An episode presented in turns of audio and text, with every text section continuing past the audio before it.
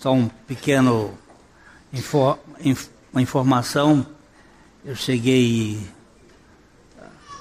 quinta-feira à noite do Paraguai, onde nós estivemos num encontro de pastores, lá em Coronel Oviedo.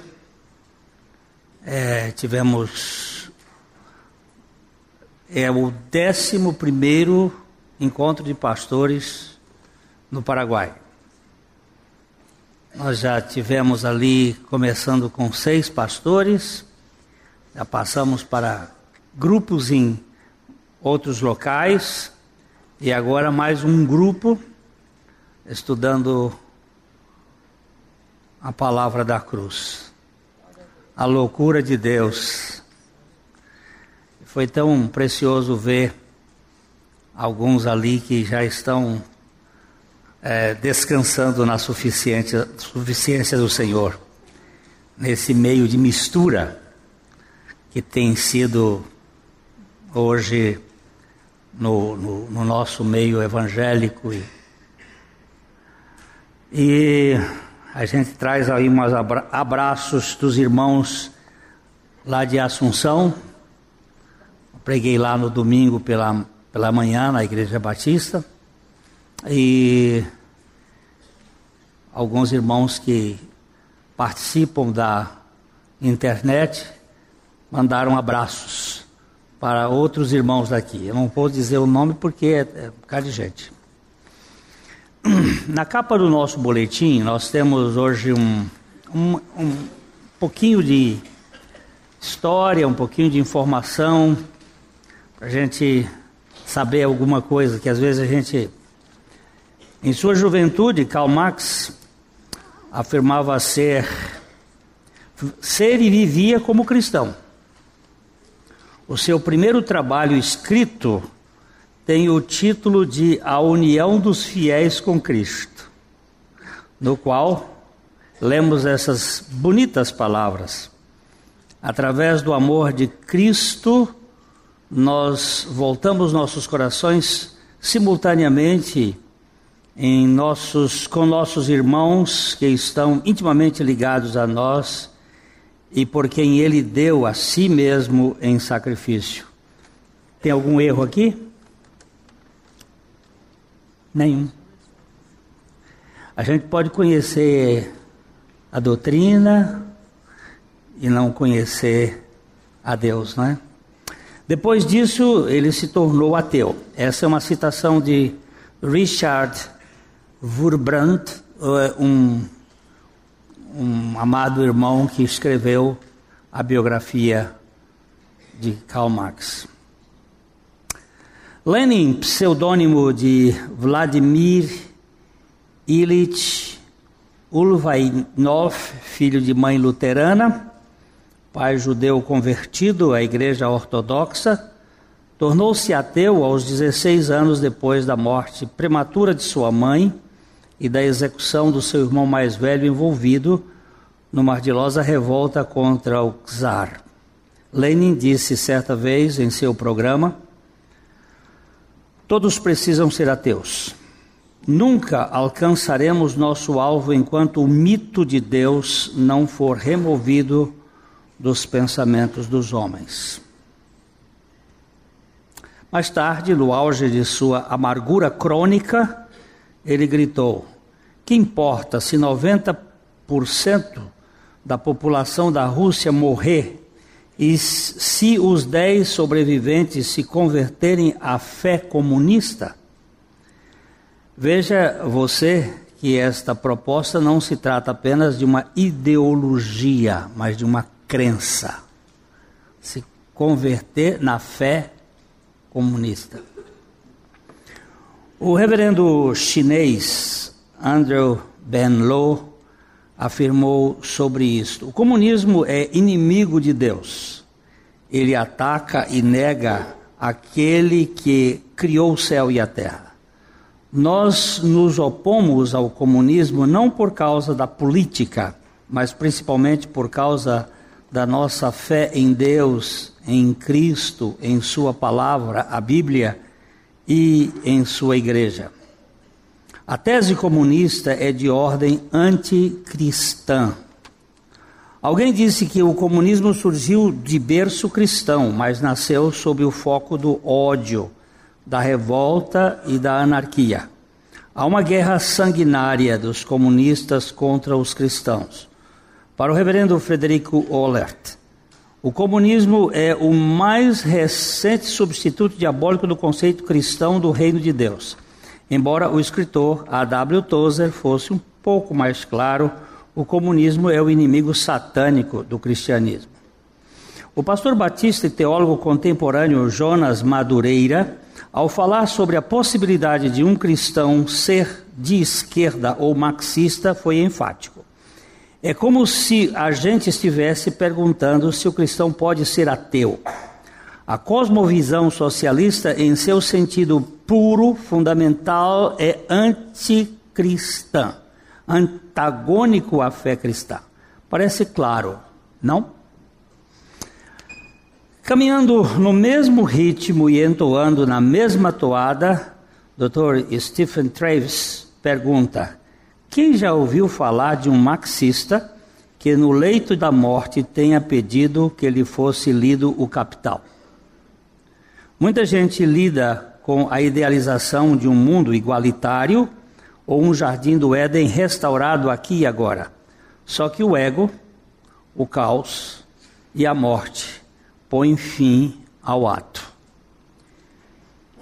Mendigos.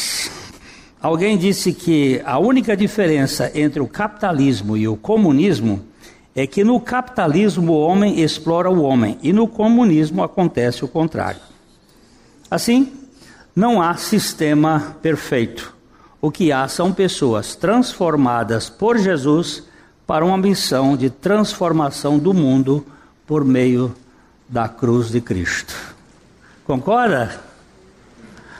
Nós precisamos de homens e mulheres transformados que sejam agentes de transformação deste mundo é, caótico. É, alguém pergunta assim, mas como? E a, a ideia do, do passarinho. Quando a floresta estava pegando fogo, o passarinho começou a pegar uma gota d'água na poça e ia jogar lá na, no incêndio. O elefante olhou para ele e disse: Passarinho, o que, que você está fazendo? Ele disse: Eu estou apagando o fogo da floresta. Mas com uma gota, ele disse: Essa é minha parte. A sua tromba cabe mais coisa. Qual é a sua? Então, ah, é bom a gente lembrar Martin, ah,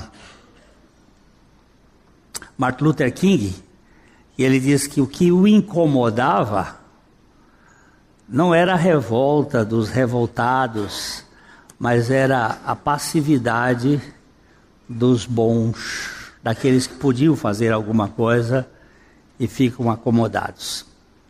Então nós temos que pensar é, na nossa primeira postura, intercessão por este momento histórico da nossa nação, político que nós estamos vivendo. Alguém diz, mas intercessão? Pois é. Há um homem na Inglaterra que pouco se conhece da vida dele, que é Rees Howells. O livro dele, O Intercessor, conta um pouco da história dele. E na época da Segunda Guerra Mundial, aquele homem ele era a única pessoa que uh, Churchill uh, queria ouvir.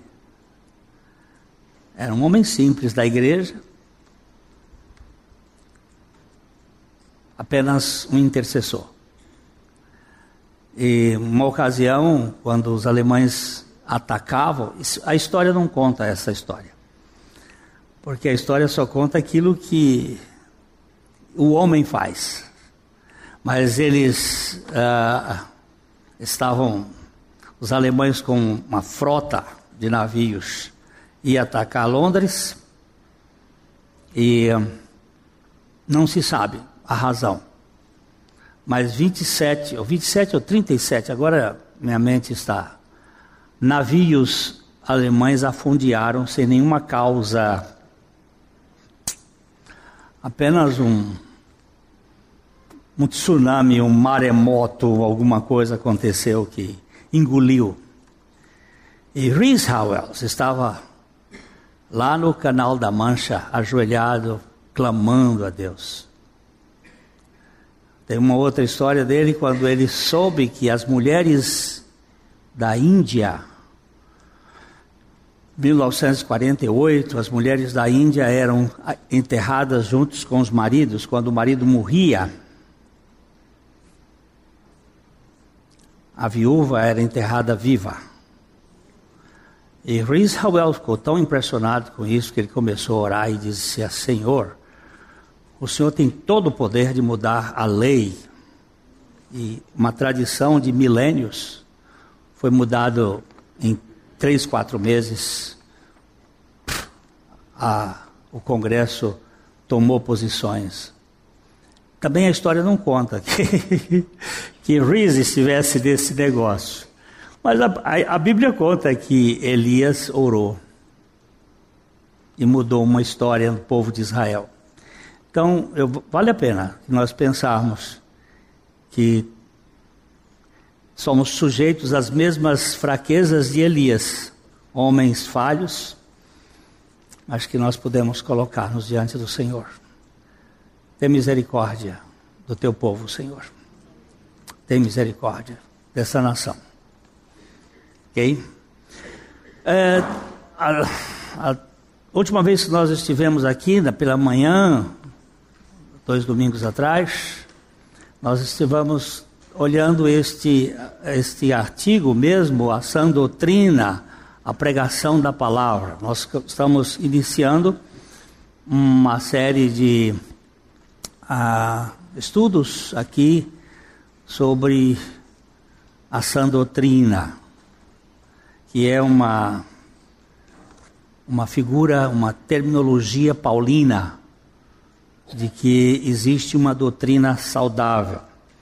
Nós tínhamos parado no parágrafo aqui, é, nesta segunda uh, uh, coluna, é, nós tínhamos parado aqui, neste parágrafo que eu vou começar aqui, contudo, não é suficiente ter comunhão com a verdade. Mas antes, eu quero eu quero ler esta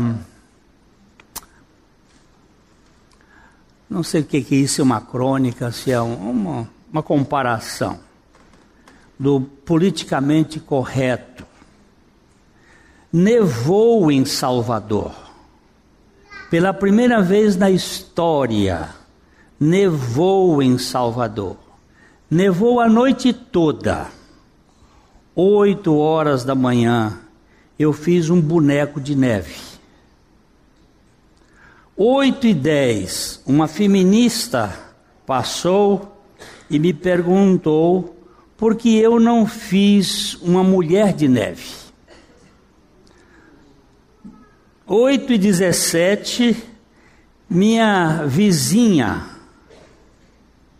Não, 8 e 15, eu fiz uma mulher de neve.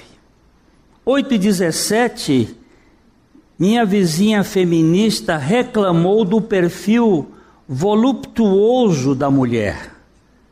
A mulher de neve dizendo que ela ofendia as mulheres. Mulher de neve em todos os lugares poderiam ficar irritadas. Às 18, às 8h20, o casal de gay que mora nas proximidades teve um ataque de histeria e protestou, porque eles poderiam ter sido os dois homens de neve que deveriam ser feitos. Às 8h22, o transgênero me perguntou por que não fazia um boneco com partes removíveis. Às 8h25, os veganos, no final da rua, se queixaram do nariz de cenoura, já que os vegetais são comida e não para decorar um boneco de neve. Às 8h31, o cavaleiro muçulmano ao lado de, da rua exigia que a mulher tivesse burca. Às 8h40, a polícia chega dizendo que há uma denúncia anônima contra mim, além do que foi ofendido pelo, pelo racismo e discriminação, porque os bonecos são todos brancos. Às, às 8h42, a feminista vizinha reclamou novamente que a vassoura da mulher de neve deveria ser removida porque ela representa as mulheres de um papel doméstico. Às 8h43, um promotor chegou e ameaçou me processar se eu não pedisse desculpas públicas pelo maldito boneco de neve. Às 8h45, a equipe de notícias da TV apareceu. Eis, eles me perguntaram se eu sei a diferença entre bonecos de neve e mulheres de neve. Eu respondo as bolas de neve e agora eles me chamam de sexista. Às 8, às 9 horas, no noticiário com um terrorista suspeito, racista, delinquente com tendências homofóbicas determinado a causar problemas durante o mau tempo. estou passando por tudo isso por causa do maldito boneco de neve. Às nove e cinco, quem me mandou fazer os benditos bonecos de neve? Às nove e dez, então, me perguntando se eu tenho um cúmplice ou alguma organização me incentivou a fazer os bonecos de neve das redes sociais. Às 9h29, os manifestantes de extrema esquerda e de extrema direita, ofendidos por tudo, estão marchando pelas ruas exigindo que me decapitem. Às 9h32, os neonazistas marcharam em frente à minha casa acusando-me de ser comunista. Às 9h35, as feministas me xingam, pintam minha casa com palavras machistas. Às 9h45, os católicos me acusam de querer imitar a Deus, tendo criado um homem e uma mulher de neve, e querem que a Inquisição me queime por heresia. Eles dizem que eu realizei um ritual pagão. Às 9h55, a organização ambiental me acusa de poluir a neve. A moral da história: não há moral nessa história. É apenas o mundo em que vivemos hoje. Um mundo que vai de mal a pior. Tudo aqui narrado pode acontecer e algumas coisas já estão acontecendo. A coisa mais difícil de acontecer é nevar em Salvador. Plim, plim. Plim, plim. É só para dizer o seguinte: nós estamos vivendo também na igreja um caos.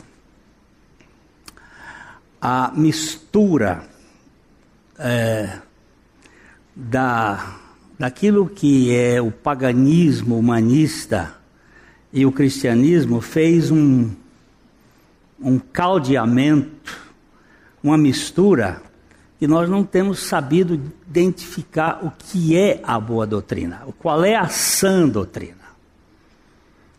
E, e nós precisamos pedir ao Espírito do Senhor e a pegar a palavra para nós conhecermos de fato o que Deus tem para nós e o que é a igreja de Jesus Cristo.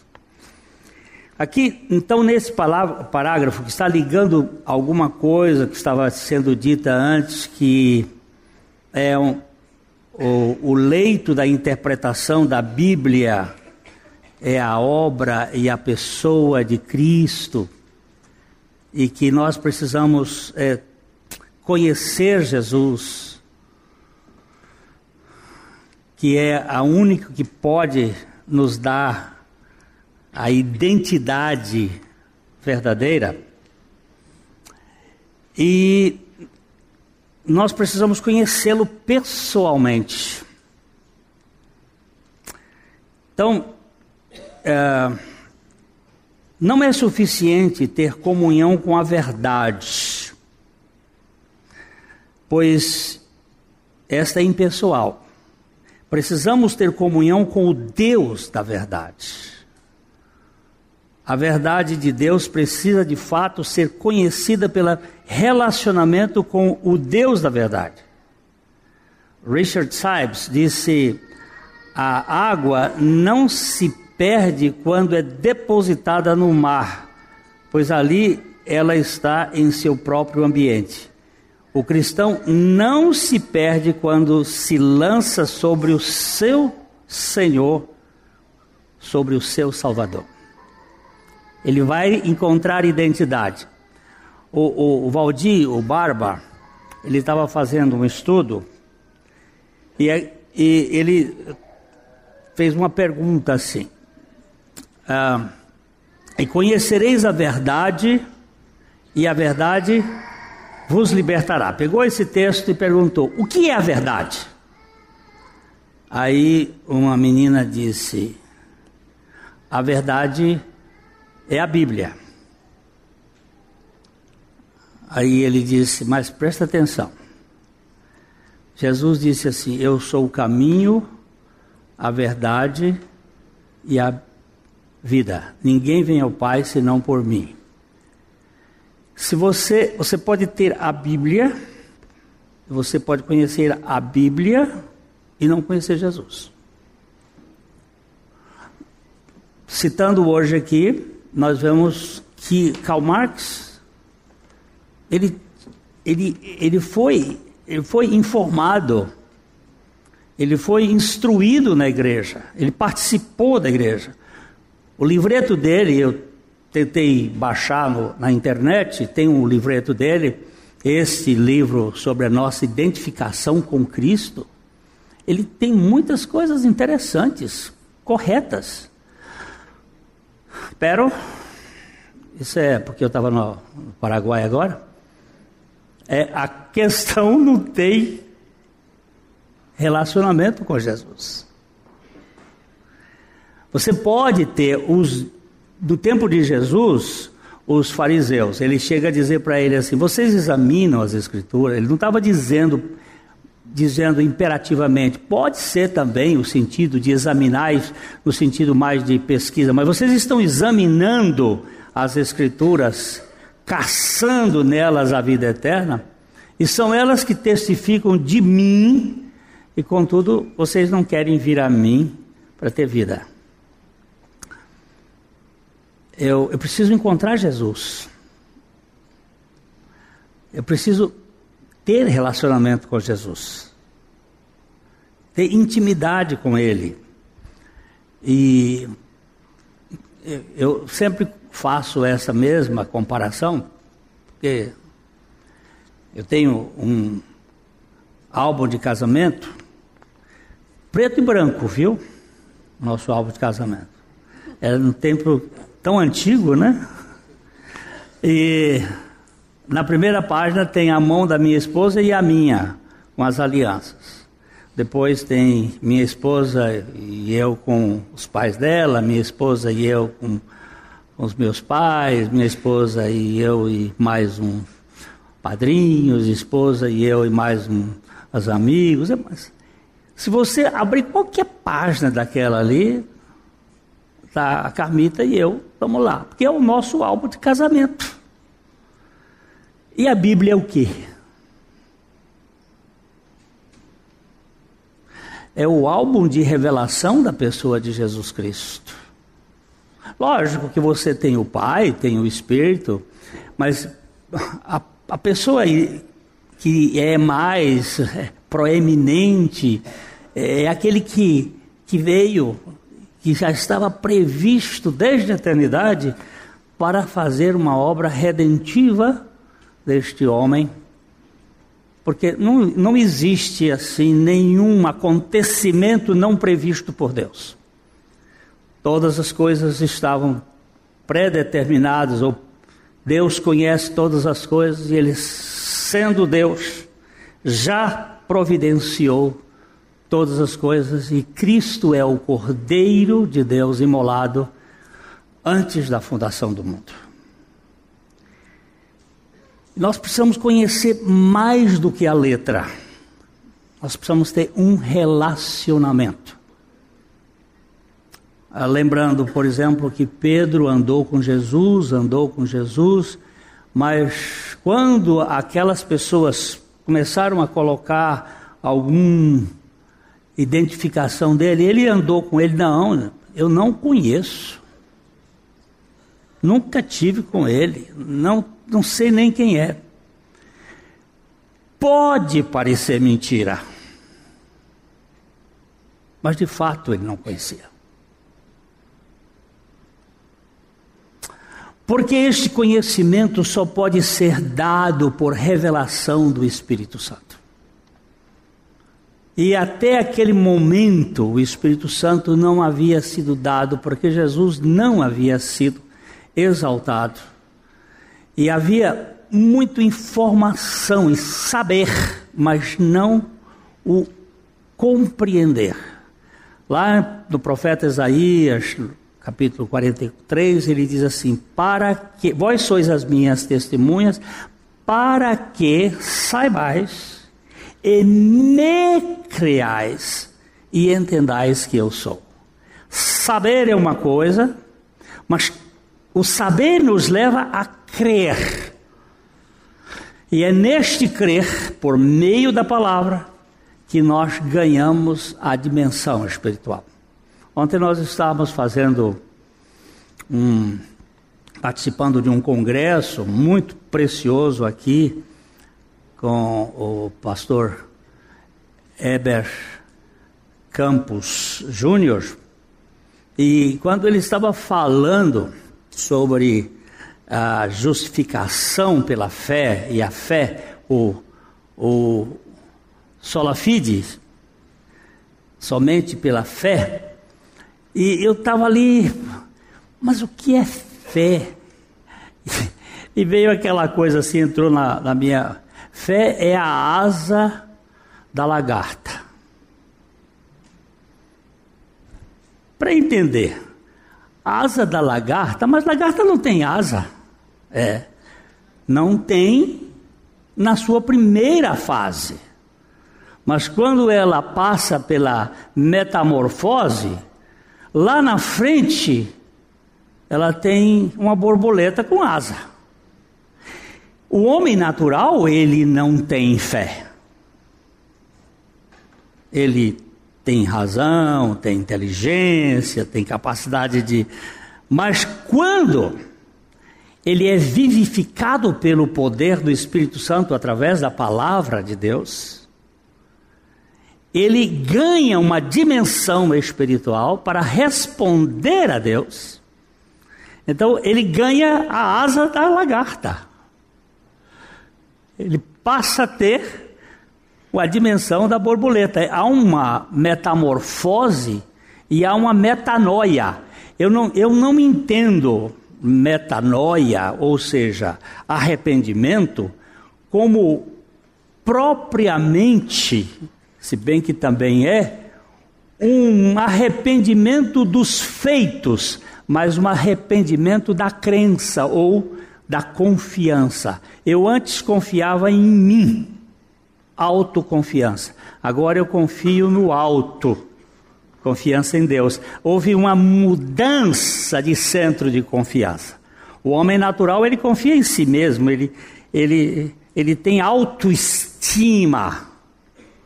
A nova criatura tem a estima do alto, que é totalmente diferente. Houve uma mudança é, de, de, de, de identidade e também uma mudança de, de centro. a Terra foi o centro do universo até de repente se tornar o Sol e daqui a pouco não era mais o Sol, agora hum, como é que a gente faz? O universo não tem centro. Mas eu tenho uma certeza que o centro da vida do cristão é Cristo. É aqui a centralidade dele antes de tudo. E eu estava, eu ganhei um, um livreto essa semana do Fernando Prison, uh, o Catecismo, a Nova Cidade, publicado pela Fiel. Primeira coisa que eu fui abrir, já encontrei uh, uma palavra assim muito especial do Cristo antes da fundação do mundo e vestindo o meu pijama, tomando a, o meu corpo, assumindo.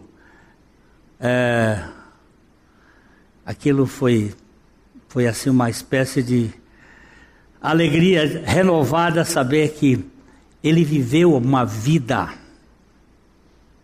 com a minha carne, com a minha natureza para me libertar desta mania besta de querer ser superior, de querer ser importante, de ficar magoadinho, porque eu não fui considerado, né? Porque meu marido me esqueceu. Agora estou mexendo aqui. Porque minha esposa não não fez aquilo que eu queria. Aí eu estou magoadinho. Eu, você não é. Ele já está se justificando, o bicho. O bicho tem uma, uma ligeireza aí, não é, Maria? Isso é demais. Não sou assim, não. É por aí que a gente se perde. É a autojustiça. Agora, o que é sã doutrina? É o ensino sadio e verdadeiro do Evangelho de Jesus Cristo. O Evangelho é a comunicação de Deus em Cristo. É a verdade encarnada. O Evangelho é a verdade do poder de Deus. É bom a gente relembrar os textos bíblicos. Vamos ver aqui Romanos 6, de 1 a 7.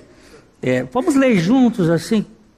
Pois não me envergonho do Evangelho, porque é o poder de Deus para a salvação de todo aquele que crê, primeiro do judeu e depois do grego, visto que a justiça de Deus se revela no Evangelho de fé em fé, como está escrito: o justo viverá pela fé.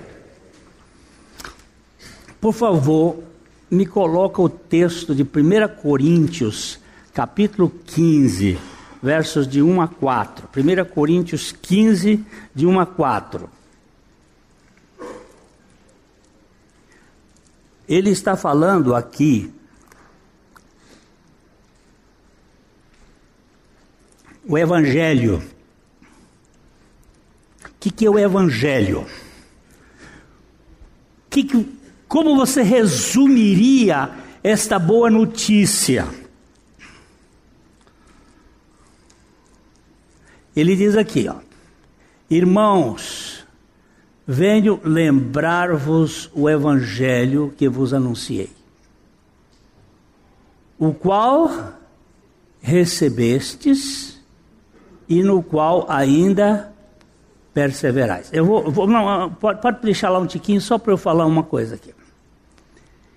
Eu quero lembrar, a gente precisa sempre, a nossa mente ela é dispersiva. Por que, que o Senhor Jesus disse assim: todas as vezes que vos reunirdes, vocês deviam pegar o pão e o vinho? Com que finalidade? Lembrar o Evangelho. Até que eu volte. Porque o Evangelho tem exatamente isto que está refletido na ceia. A ceia é a figura, é, o, é a representação física de uma realidade espiritual. E ela está apontando para esta realidade. Então ele diz assim: Eu quero lembrar vocês, eu quero que vocês tenham a memória revivida do Evangelho que eu vos anunciei, o qual recebestes. Por favor, eu quero voltar aqui outra vez. Você tenham cuidado com a palavra aceitar. Porque a palavra aceitar, ela dá a ideia de que eu posso rejeitar.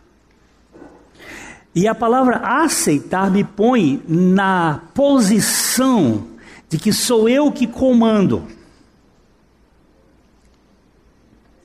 E aí é onde está o perigo, porque na vida espiritual é de Deus, é por Deus e é para Deus e que a minha relação de dependência é total da soberania e da graça de Deus.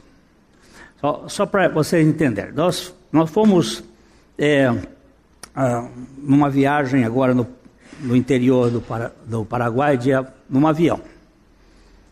É, é um avião, um King Air, um avião de motor, e é um avião que tem uma tecnologia muito interessante. E nós estávamos descendo no aeroporto de, de Assunção. Só que o piloto não pega no, no manche a, até os 90 metros de, do, da altura, de altitude. Ele, de onde saiu, até o, onde vai chegar ou vai pousar, ele programa e o avião faz tudo. Faz tudo. Quando chega a 90 metros, ele diz ao piloto: põe as mãos no bancho, pega a mão. É só o pouso. E ele não faz isso, ele não pousa sozinho, não porque ele não possa pousar sozinho, porque as leis não permitem. O piloto tem que ficar. Porque hoje ele pode voar sozinho sem piloto. Não precisa de piloto. Marcou lá, marcou aqui, ele sai e vai. Mas o piloto faz. Mas nós estávamos descendo, e aí uns mil metros de altitude, aparece um avião. Um avião da. Não é autoescola, porque de avião. É avião de, como é que chama isso aí? De... Do aeroclube, né? Apareceu um avião no radar do avião. E você sabe o que, que o avião fez? Saiu, desceu sozinho. E entrou na pista e o piloto pegou Mas por que que ele não, ao invés dele desviar para cá, ele não desviou para cá? Porque o próprio radar sabe a posição onde ele está e para onde ele está indo. Ele, o avião vinha nessa direção, ele ia descendo aqui. Quando ele fez isso, tchu, tchu, tchu. Aí eu disse: Deus, eu quero ser dirigido pelo teu radar, pelo teu espírito. Porque quando aparecerem as coisas, estou na tua dependência. E o Senhor vai governar minha vida na intimidade, no relacionamento. É, aqui, lembrando o evangelho que recebeste que, que é esse re... e no qual perseverais? Agora, querido, isso aqui envolve eu recebi, mas agora eu, eu quero eu quero ficar aqui. É, eu não preparei este slide, mas eu vou só imitar aqui o seguinte, ó. Vamos imaginar assim. Essa linha aqui, que, que cresce é a linha do pecado. O pecado sempre vai para riba. E essa linha que desce aqui é a linha da santidade. A santidade sempre esvazia. É como se fosse um V. É aqui, aqui, ó.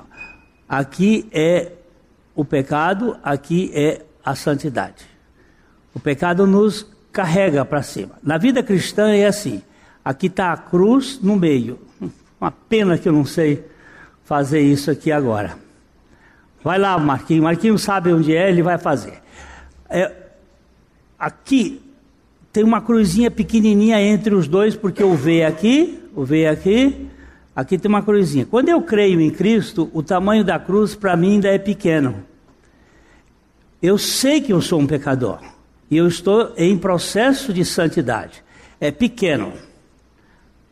Mas à medida que eu vou crescendo na vida espiritual, que eu vou me desenvolvendo espiritualmente, que eu vou perseverando, a, o tamanho da cruz vai aumentando, ou seja, a obra de Cristo ela aumenta para mim.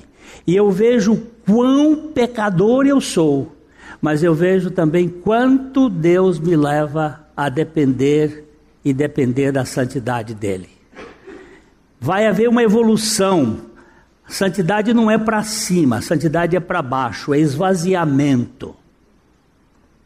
É convém que ele cresça e que eu, a versão da minha irmã do interior da Bahia, que eu considero a melhor versão da tradução bíblica, convém que eu que ele cresça e que eu desapareça.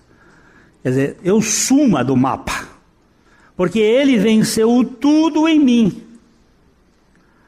Não sei se ele vai achar lá, mas o que se esse perseverar aqui é quanto mais eu persevero em santidade com Deus, ou seja, na dependência de Deus, mais eu vou crescendo na compreensão da minha pecaminosidade.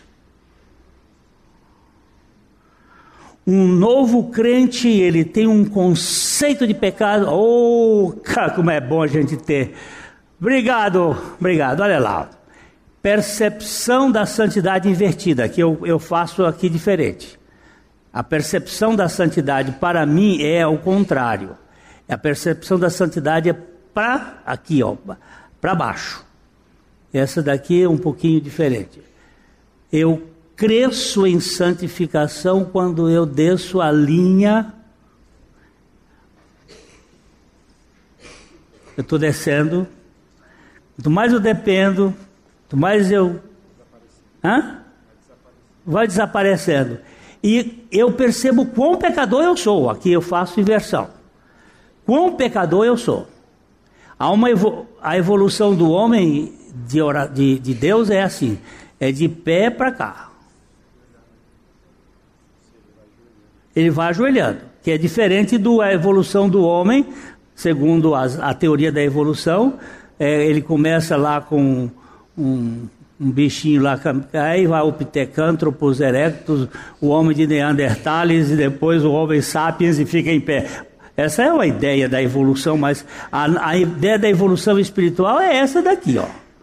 Você vai se curvando até chegar no chão, no humus o lugar de sua origem, porque o humano é o humus. Então eu, eu faço essa inversão aqui. A percepção da santidade eu ponho para baixo e a percepção da pecaminosidade eu ponho para cima. É uma compreensão minha, não sei se, se vale. Mas é, voltando agora para o texto, obrigado, de qualquer modo serviu isso aqui.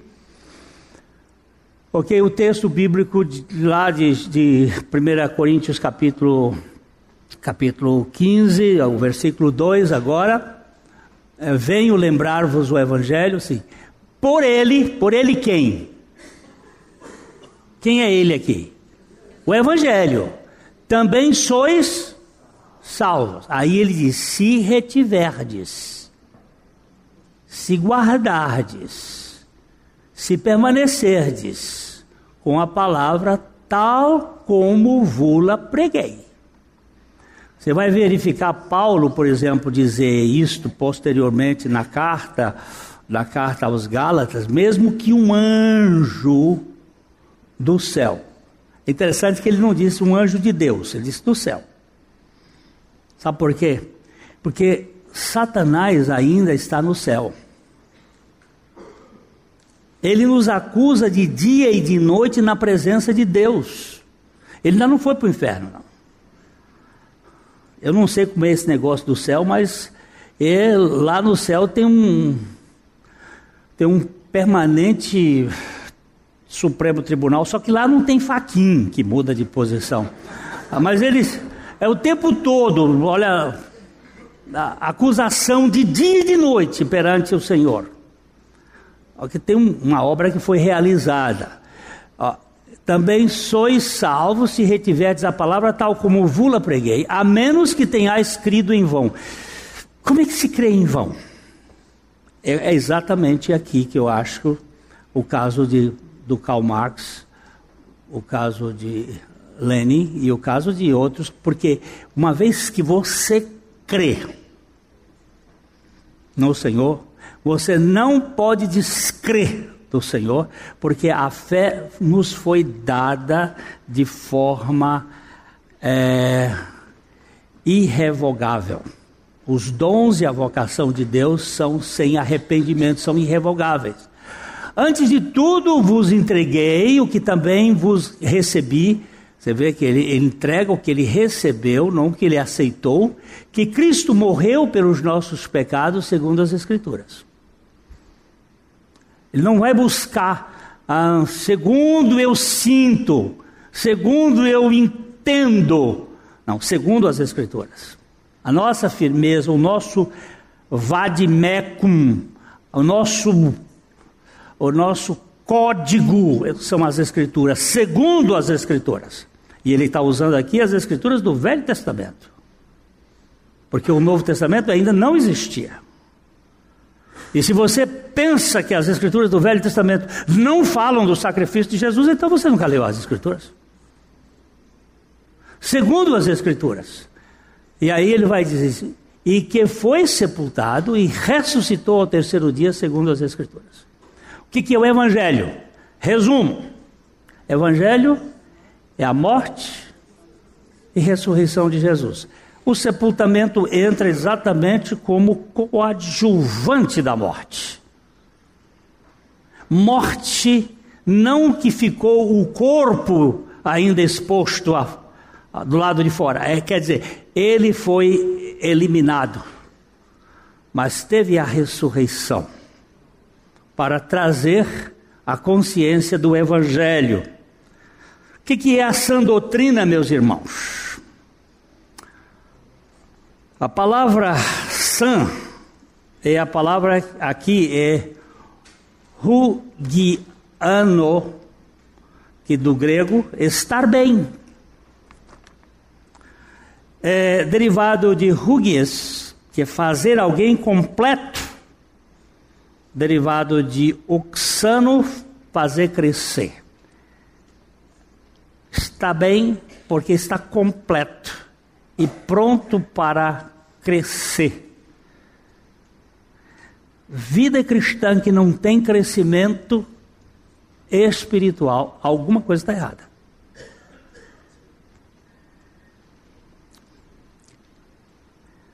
Na vida cristã não tem gabiru. Tem homens que crescem espiritualmente. É, do ponto de vista essencial, só Deus é santo ou são. Mas são, sã, sadio do ponto de vista espiritual, é tudo que nos faz equilibrados adequados com a, a verdade, tanto lógica como ou racional, como teológica ou espiritual, mas sempre vinculado ao Santo de Deus, Jesus. Jesus. A doutrina, a sã doutrina é, uma, é um tema exclusivamente paulino. Talvez porque o apóstolo Paulo conhecesse muito bem essa doutrina misturada. Ele tratou de especificar a doutrina pura, apenas com a cruz e o sangue, sem o suor ou sem o esforço da carne. É, quando você tiver tempo, assim, e for movido pelo Espírito, leia o capítulo 4 de Gênesis. Observe ali as, as, os caminhos.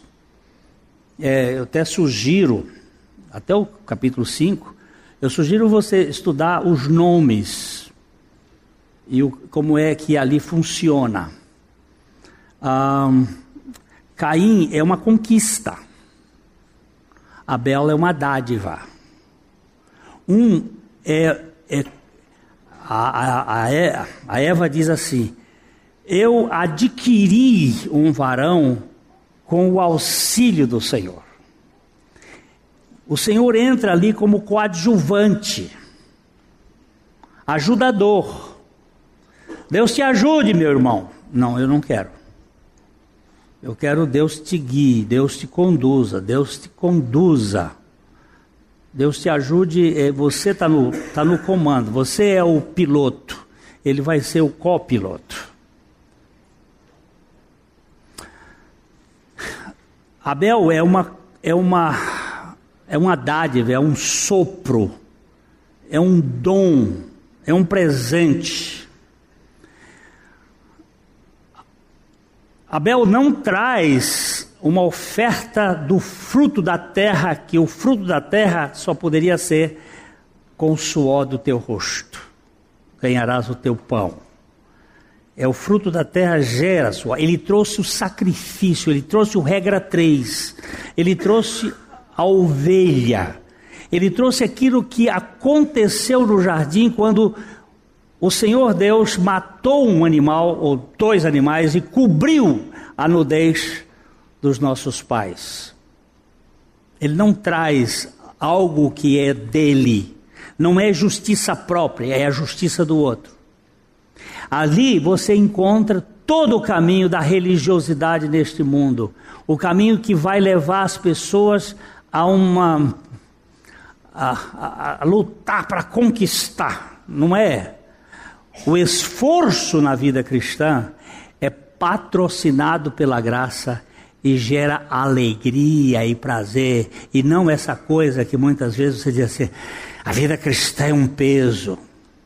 Você pode dizer a vida cristã tem lutas, mas não é um peso, porque Jesus não mente. Ele disse: o meu fardo é leve. Tem lutas? Tem. Muitas, muitas. Tentações totais. Mas não é pesado. Porque Ele é a nossa força. E, e aqui nós temos uh, o sangue e o suor. São duas figuras muito interessantes. Apesar do plano espiritual transcender a razão, ele não é ilógico. Podemos dizer que precisamos da lógica até o seu limite. Daí para frente dizemos que este plano é alógico, ou seja, está além e acima da lógica, mas nunca será ilógico. Precisamos viver dentro do culto racional ou da cultura racional, mas sobre o domínio da revelação relacional. É, aos pés de Jesus, como Maria, ouvindo o Senhor, tendo comunhão com o Senhor, por meio da palavra, por meio do Espírito, para que não fiquemos raquíticos. A revelação não é eureka ou uma mera descoberta humana, mas uma dádiva divina, não é uma conquista da mente, embora a mente seja participante do processo, mas eu não acho uma palavra, eu botei aqui a palavra insight espiritual, porque não sei, aí o, o Leandro pode até me ajudar. Um, que que é isto? Um, um clique do Vieira, um, alguma coisa, é, alguma coisa espantosa. Como nós cantamos ainda há pouco, nós cantamos que a graça é inaudita. Você sabe o que é inaudito? Nunca ouvida antes. Espantoso. É alguma coisa que, que não tem explicação. Lembrando aqui a é, C.S. Lewis entrou numa sala e aí estavam discutindo sobre a o cristianismo. O que, que é o cristianismo? O que, que faz o cristianismo ser diferente? O que, que faz o cristianismo ser diferente de todas as outras os outros sistemas e tal. Aí um diz, ah, é, é a encarnação de Cristo. Não, mas também lá no, o, no, no na Babilônia, tem a ideia da encarnação. Ah, outro disse, não, é a ressurreição de Cristo. Não, mas também Osíris também tem. E aí cada um puxava lá. Aí perguntaram o Lewis, para você, o que, que você acha que é diferente no cristianismo? Ele disse assim, a graça. Graça. Procura graça em algum outro lugar. Procura. Se achar, me, me avisa. Não tem. Graça só em Cristo. Ele esvaziou da sua glória, mas ele veio cheio de graça e de verdade. E graça é o fundamento de que Deus dá ao imerecido. Até melhor, ao demérito. Não é até o imerecido, é o, é o demeritoso. É o que não tem nenhuma condição, jamais.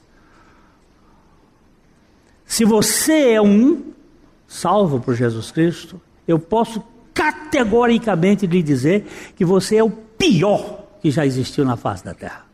Porque ele diz que ele escolheu as coisas que não são para confundir as que são. Você é um dos que não são.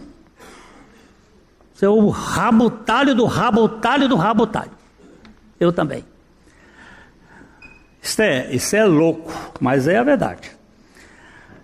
A revelação não é um eureka, mas é um insight, é um estalo do clique transcendente, é a iluminação do Espírito de Deus no espírito do ser humano de modo sobrenatural. A mensagem do Evangelho não é um assunto para a mente natural em si. Vamos ler rapidinho aqui juntos, 2 Coríntios, uh, 1 Coríntios 2, 14, uh, 16. Ora, o homem natural não aceita as coisas do Espírito de Deus porque eles são loucura e não pode entendê-las porque elas se discernem espiritualmente.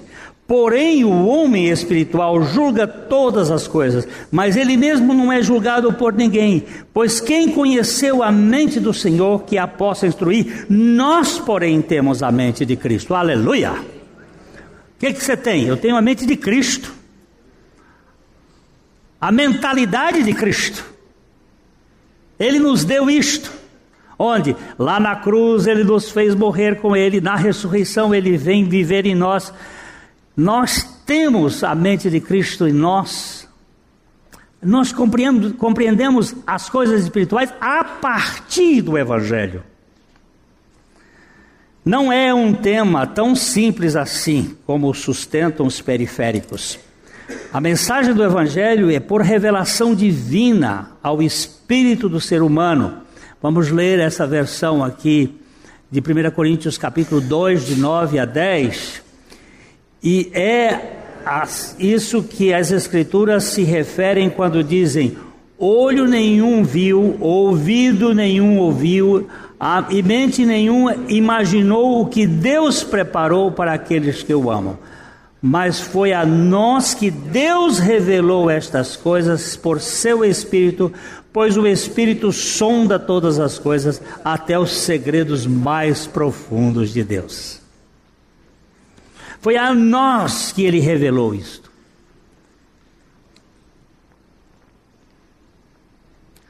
Ah, um dia, há muito tempo atrás, ali tem uma, uma descidinha.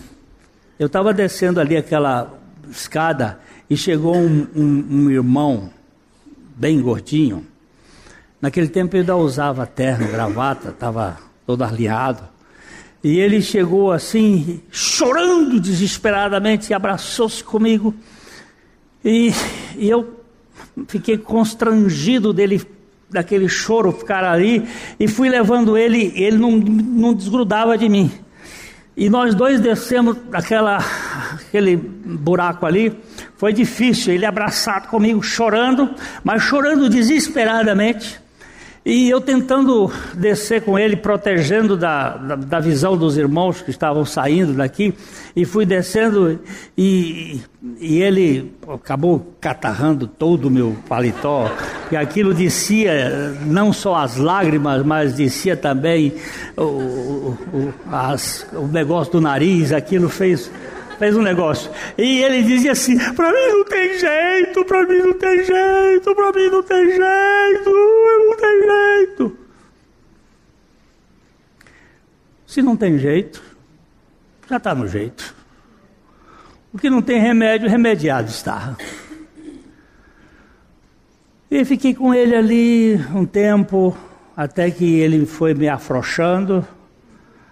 E eu disse para ele assim: Ok, não tem jeito mesmo. Você e eu somos irrecuperáveis. Mas o que eu tenho para lhe dizer é a velha verdade do Evangelho sempre nova. Naquela cruz, o Senhor Jesus realizou uma obra. Aí falei da inclusão, da morte, da ressurreição. Pá. Coisa que ele escutou aqui N vezes. Mas naquela hora, no fundo da crise, eu não sei porquê, o Espírito resolveu revelar. E de repente fez assim: Oh! Pronto.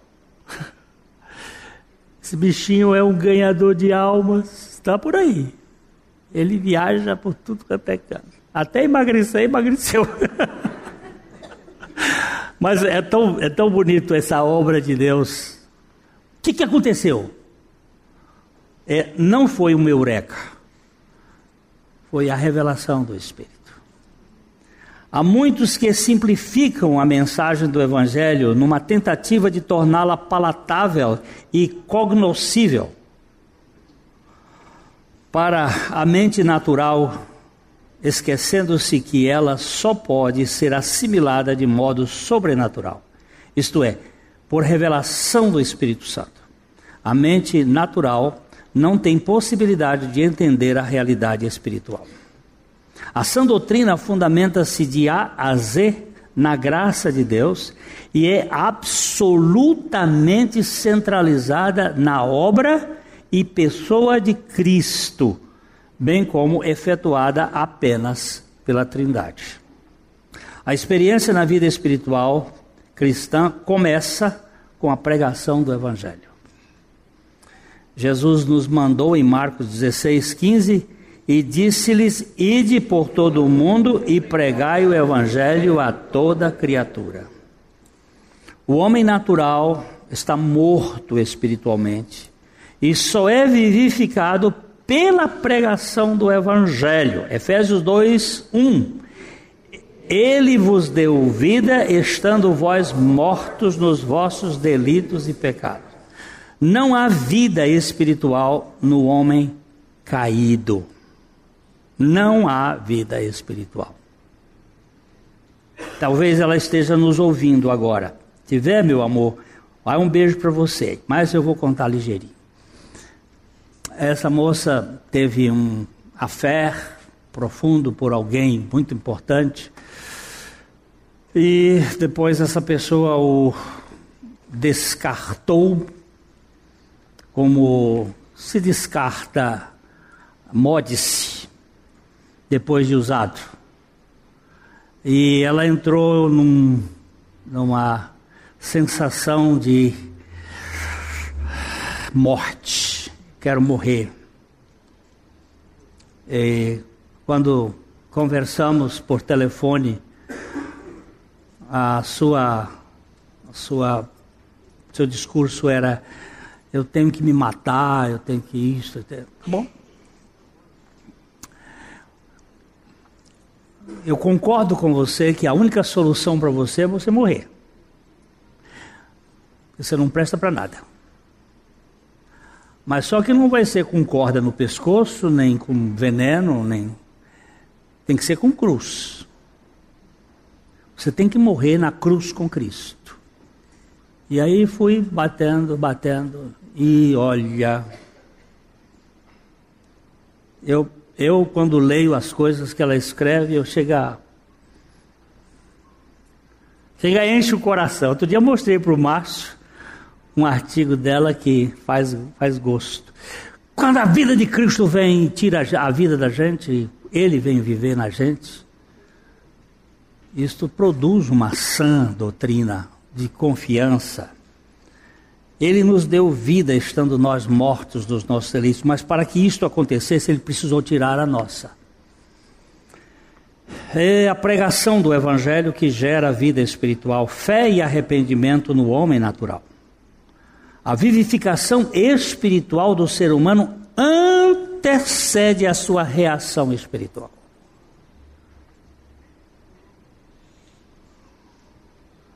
Eu fiquei uma semana, nove dias fora de aqui, e a minha neta foi me esperar no aeroporto.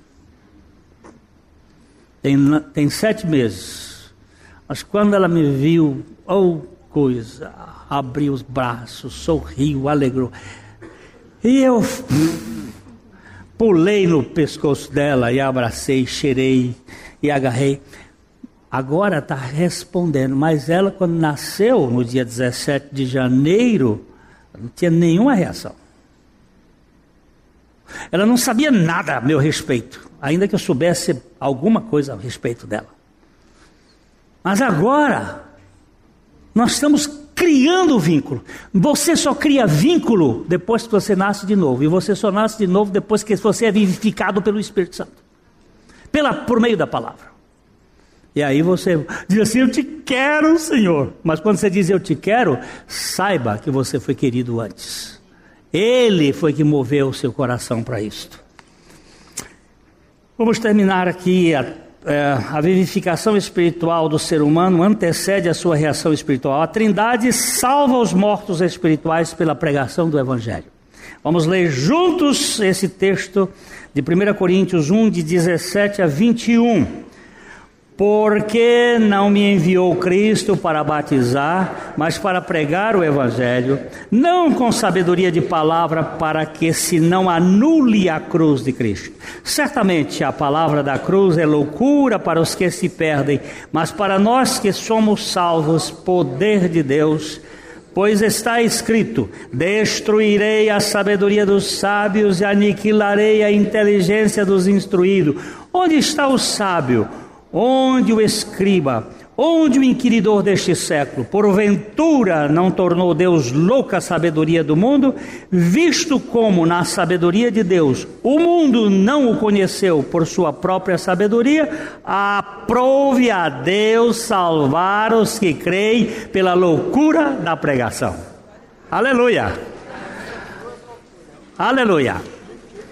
Você que tem a palavra de Deus, fale a palavra de Deus como palavra de Deus. E o Espírito Santo, sem dúvida, fará a obra para a glória do Senhor.